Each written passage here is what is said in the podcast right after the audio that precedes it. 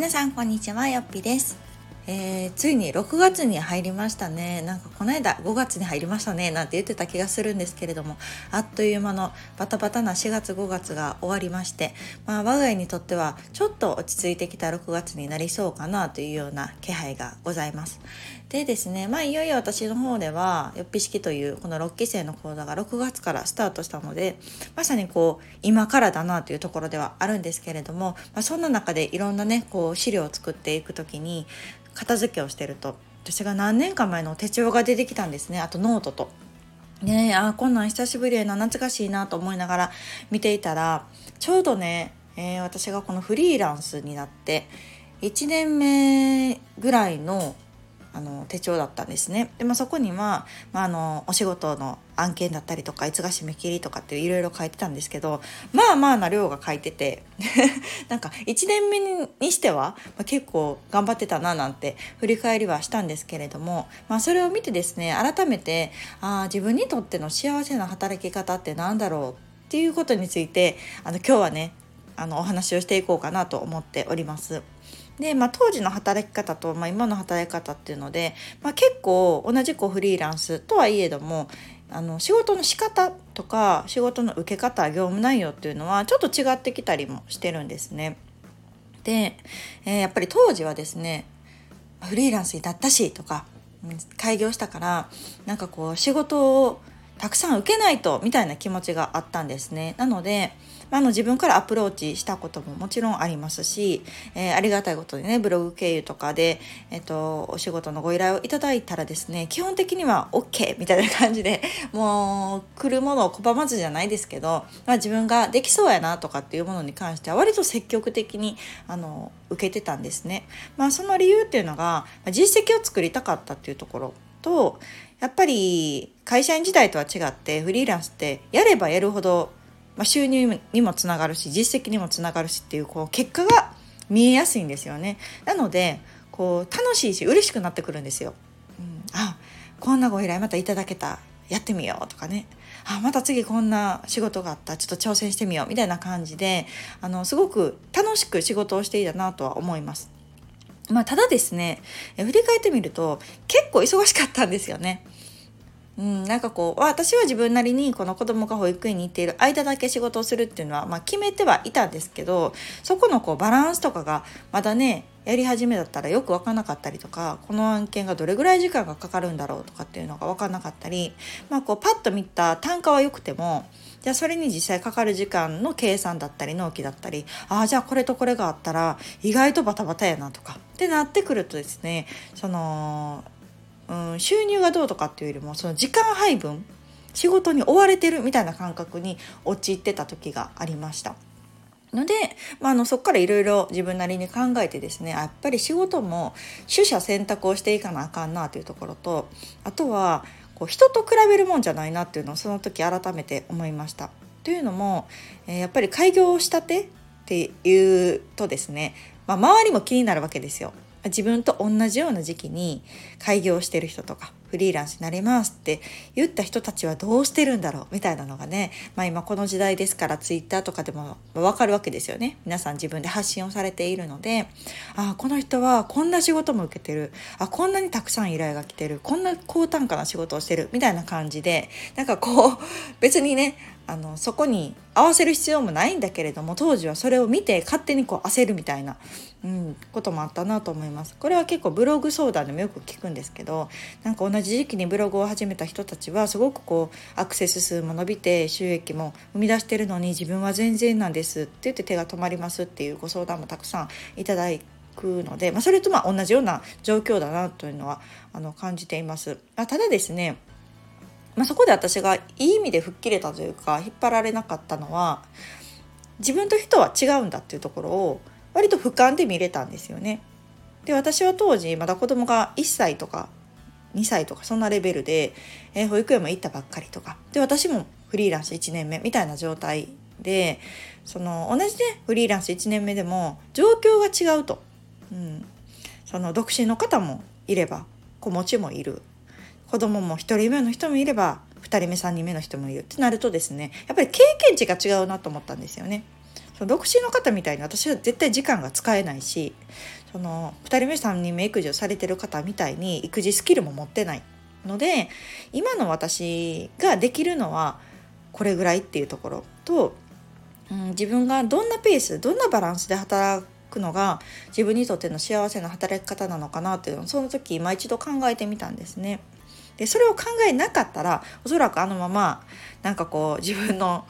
うん実績だったりとかなんかたくさん仕事がね案件がある方がいいみたいな感覚になっていろんな仕事を受けてもしかしたら潰れていたかもしれないですけどそこであそもそも私が今の働き方を選んだのって何やっけっていうところに立ち止まったんですよね。ってなるとうんもちろん自宅で働けることはありがたいことだし、ね、そのパソコン1台でできるっていう環境もすごくありがたいんだけれども仕事に追われる時間に追われるっていう働き方を私はしたくなかった。っていうのを今一度こう思い出してああそうやそうやと。今の働き方やったら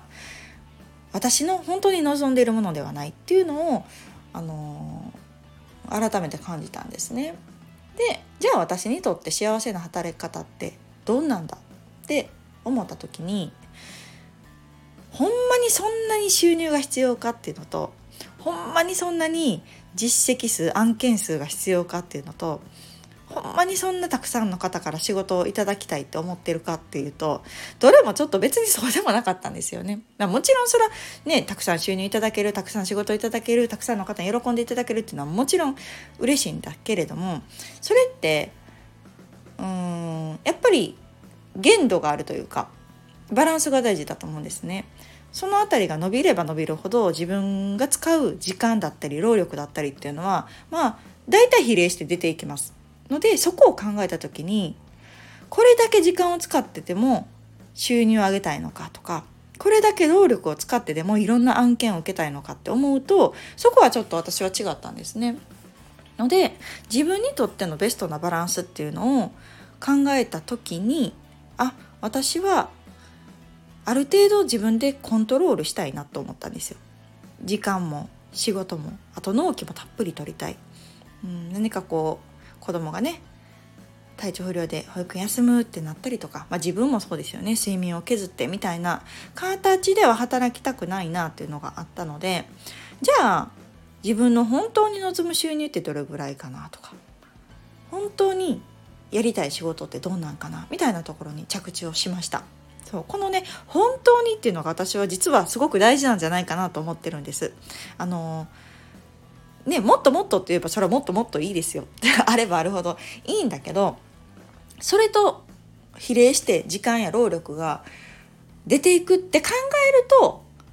じゃあ実は実はっていうので本当はっていうところに戻ってくると思うんですね。でその本当はのバランスが取れた時に初めて自分にとって幸せな働き方ができるなっていうのを考えあの感じております。で今まさに私は自分にとってはベスト本当に幸せな働き方ができてるなと思っていてそのバランスというのがその週に2回は、まあ、固定の在宅パートをして残りの週3日は自分でコントロールができる。うんで納期も決められる仕事内容を決められるっていうバランスがベストだなと思いました。なので基本1ヶ月単位とかであの自分の中ではねタスクを組んでいるんですけれどもこう1ヶ月単位で見るともし何かあった場合っていうのも割と融通が利きやすいしこう納期のある仕事とかっていうのも最低でも私は1ヶ月納期をもらうんですね。のでこうもういついつまでにやってくださいみたいな仕事っていうのはなんか昔はねやった当時はあのできたら早めにとか1週間以内にとか何日までにできますかみたいなのもうんできますみたいな 感じで受けてたんですけどもう今そういうは受けないようにしましたね。うん、やっぱそれはちょっと長く続けられないかなというところと、まあ、自分自身何かしらを犠牲にしてしまうなというところがあったのでそういうところはもうお断りをするっていうふうに決めて、まあ、多少仕事が減ってもいいやっていう気持ちでやりましたね。ってなるとですね本当に自分のしたいものしたいことに時間が使えたりとかそこであの要は案件自体は少なくても単価を上げられたりとか、まあ、その分単価を上げるために自分が注力する。そこに時間と労力を注力してより価値の高いものを提供するっていうような流れに変わってからはですね本当にあの、まあ、ゆとりがある、うん、全てにおいてゆとりを持って仕事ができてきたなっていうのがこの私今何年目やろ6年目ぐらいの、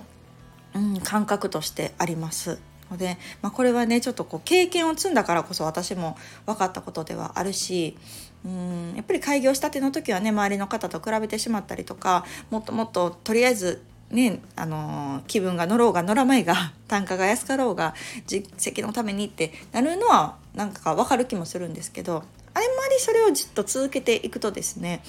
あのよく言われるフリーランスはね一人ブラック企業になりがちだなんて言われますけどまあそういうことですよね。うんまあ、無理に自分のその許容範囲だったりとかバランスとかを見ない